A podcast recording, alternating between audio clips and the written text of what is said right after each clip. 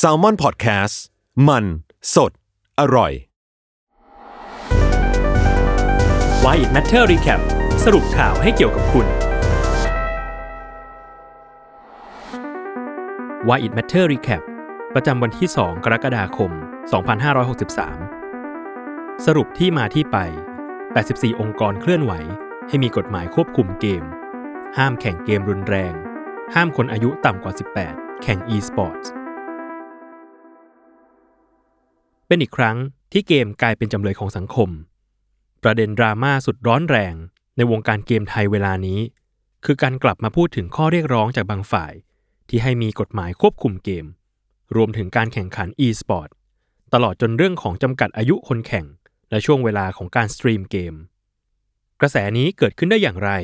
แล้วมันกำลังจะเดินไปในทิศทางไหน The Matter และ Salmon Podcast สรุปมาให้ทุกคนฟังรวดเดียวจบใน episode นี้ ต้องเกริ่นนำก่อนว่า ในช่วง 2-3 ปีที่ผ่านมา มีความพยายามที่จะร่างกฎหมาย e-sport กันอยู่เรื่อยๆ ซึ่งเป็นก้าวย่างที่สำคัญมากๆ โดยหนึ่งในหัวเรือหลัก คือสันติโหลทอง นายกสมาคม e-sport แห่งประเทศไทย ที่ผ่านมาจุดยืนของคุณสันติก็ค่อนข้างชัดเจนว่าจะต้องไม่มีการแบนเกมใด ๆ เกิดขึ้นในประเทศไทย และต้องไม่มีกฎหมายที่แบนเกมเกิดขึ้นเป็นอันขาด ร่างกฎหมายที่นายกสมาคมกีฬา e-sport แห่งประเทศไทย และหน่วยงาน รวมถึงภาคส่วนที่เกี่ยวข้อง พยายามช่วยกันร่างขึ้นมานั้น ก็มีเนื้อหาที่ค่อนข้างประนีประนอม และยึดความเป็นเหตุเป็นผล ความเป็นธรรม กับคนที่อยู่ในวงการเกม e-sport รวมถึงสตรีมเมอร์เป็นสำคัญ กฎหมายฉบับที่ผมประชุมมา 2 ปี ไม่มีการแบนเกม นายกสมาคม e-sport ยืนยันผ่าน Facebook Live แต่ในระหว่างที่ร่างกฎหมายกำลังดำเนินไป และมีการประชุมร่วมกัน ระหว่างหน่วยงานต่างๆ อยู่อย่างต่อเนื่อง คุณสันติก็บอกผ่าน Facebook Live ว่าเขาเพิ่งได้รับการติดต่อจากนักการเมืองคนหนึ่ง ที่ขอให้เขาเข้าไปที่กรรมาธิการในสภา เพื่อพูดคุยและชี้แจง เกี่ยวกับเรื่อง e-sport เพราะมีคนร้องเรียนเรื่องราวบางอย่างเข้ามา ผมทราบมาแค่ว่ามีปัญหาเรื่อง จะแบนเกมเขาแจ้งมาแค่นี้นะว่าจะแบนเกม ผมบอกแบนเกมอะไร เราประชุมเรื่องนี้มา 2 ปีแล้ว แล้วก็ประชุมแบบเป็นทางการด้วย ว่าอนาคตจะเป็นเช่นไรก็กำหนดทิศทางกันไปหมดแล้ว แต่ก่อนหน้านั้น คนสำคัญที่ทำให้ประเด็นนี้ถูกพูดถึงอย่างกว้างขวางมาก ๆ คือผู้ใหญ่ในวงการเกมและ e-sport อย่างพี่แว่น หรือพี่บาสชนิกนันทิพไพโรธซึ่งเป็นที่รู้จักกันในวงการเกม ว่าเป็นผู้ก่อตั้งทีม Made in Thailand หรือ MITH รวมถึงอยู่ในวงการ e-sport มาอย่างยาวนาน หัวเรือใหญ่ของวงการนี้ ก็ออกมาระบุด้วยเหมือนกัน ว่าเขาได้รับเชิญให้ไปพูดคุยที่สภา ในเรื่องกฎหมายที่จะเกี่ยวข้องกับการควบคุมเกม เขาจะออกกฎหมายควบคุมเกม ตอนนี้มี 85 องค์กรที่สนับสนุนกฎหมายนี้ ถ้าถ้ามันผ่านอะ การจัดแข่งเกมต้องขออนุญาตเขาห้ามแข่งเกม FPS เกมที่มันรุนแรงแบนหมดสตรีมเมอร์ห้าม stream เกินกว่า 2 ชั่วโมงต่อวัน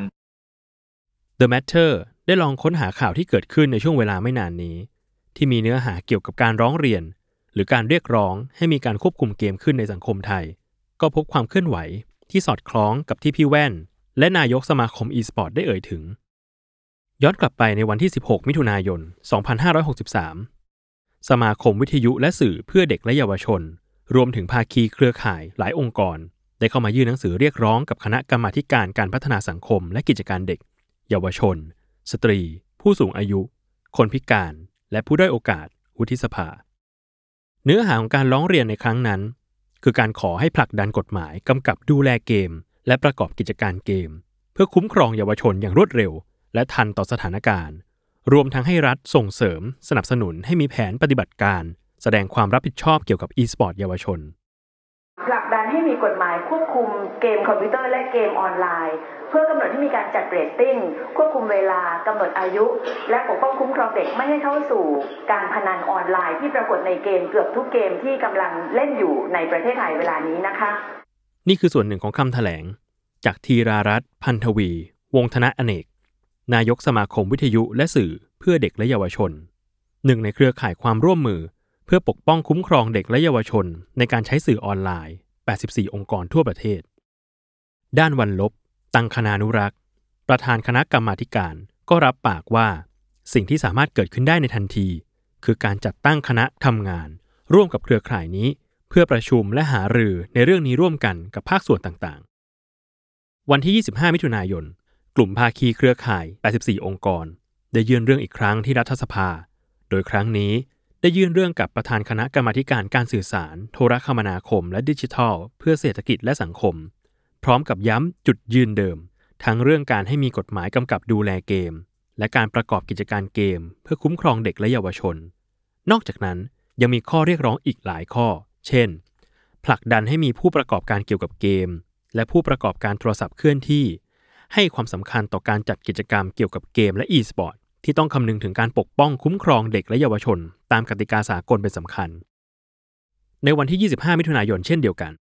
นายกสมาคมวิทยุและสื่อเพื่อเด็กและเยาวชน พร้อมทั้งภาคีเครือข่าย ได้เข้าพบกับรัฐมนตรีกระทรวงศึกษาธิการ นัทพล ทีปะสุวรรณ เพื่อสอบถามถึงแนวทางของกระทรวงศึกษาธิการต่อเรื่อง e-sport ในการเข้าพบครั้งนั้น นายกสมาคมวิทยุและสื่อเพื่อเด็กและเยาวชน ได้อธิบายกับรัฐมนตรีกระทรวงศึกษาธิการว่า ถึงแม้ e-sport จะได้รับการประกาศให้เป็นกีฬาไปแล้ว แต่การจัดกิจกรรมส่วนใหญ่ กลับไม่ได้อยู่ภายใต้มาตรฐานหรือแนวทางที่เหมาะสม โดยเว็บไซต์ สมัชชาสุขภาพได้ระบุถึงความเห็นของทีรารัฐที่ระบุว่า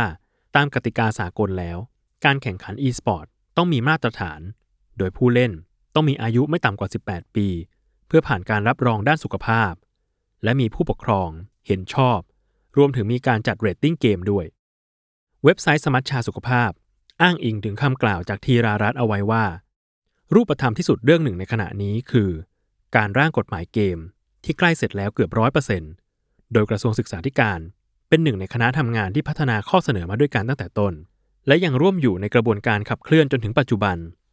นับเป็นหน่วยงานที่มีบทบาทสำคัญยิ่งในการสร้างการรับรู้ ความเข้าใจ รวมถึงการบังคับใช้มาตรการต่าง ๆ ในสถานศึกษา อย่างไรก็ตาม เธอยืนยันว่าไม่ได้มีเจตนาต่อต้านการแข่งขันเกม แต่ต้องการสร้างสมดุลที่จะช่วยให้เด็กในแต่ละวัยเล่นเกมได้อย่างเหมาะสม ก่อนหน้านี้ในวันที่ 27 พฤศจิกายน 2562 นายกสมาคมวิทยุและสื่อเพื่อเด็กและเยาวชน ก็เคยย้ำจุดยืนในงานเสวนา เปิดวิถีออนไลน์ เด็กไทยกับภัยใกล้ตัวเอาไว้ด้วยว่าเกมรุนแรงไม่ควรจะเอาไปแข่งขันเป็นกีฬา เพราะเหมือนเหมือนเราส่งเสริมความรุนแรงแล้วก็เราควบคุมไม่ได้ แล้วร้านเกมที่เปลี่ยนไปเป็นศูนย์กีฬา แล้วมีห้องนอนห้องน้ำดูแลเต็มที่เนี่ยมันคืออะไรเป็นที่ที่เด็กควรไปหรือเปล่าหน่วยงานที่เกี่ยวข้องต้องทำหน้าที่ค่ะเราจึงน่าจะเห็นที่มาที่ไปของการที่ทั้งพี่แว่น และนายกสมาคม e-sport ต้องเดินทางไปสภาเพื่อหารือกับทางคณะกรรมาธิการสภาได้พอสมควร ผ่านความเคลื่อนไหวของภาคีเครือข่ายกว่า 80 องค์กรในระลอกนี้ โดยเป็นการยื่นข้อเสนอผ่านทั้งคณะกรรมาธิการในสภาสองชุด รวมถึงนำเสนอความเห็นต่อรัฐมนตรีกระทรวงศึกษาธิการ ประเด็นสำคัญที่น่าสนใจในเรื่องนี้ก็คือคำอ้างอิงที่ทางฝั่งขององค์กรกว่า 80 องค์กรได้ระบุว่า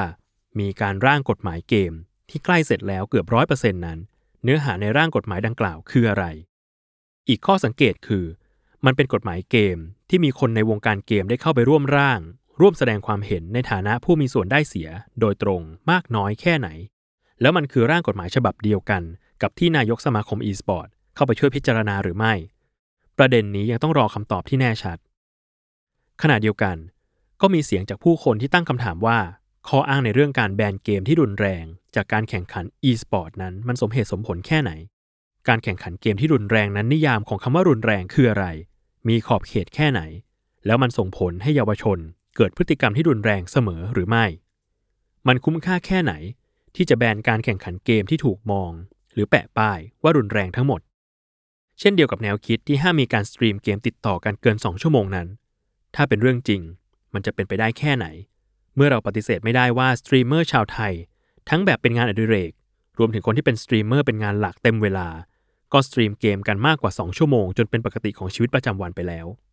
และพวกเขาก็ยืนยันว่า แม้จะสตรีมนานหลายชั่วโมง แต่พวกเขาก็สามารถจัดการชีวิตตัวเองได้เป็นอย่างดี สิ่งที่ต้องจับตากันต่อไป คือการประชุมในช่วงกลางเดือนกรกฎาคมนี้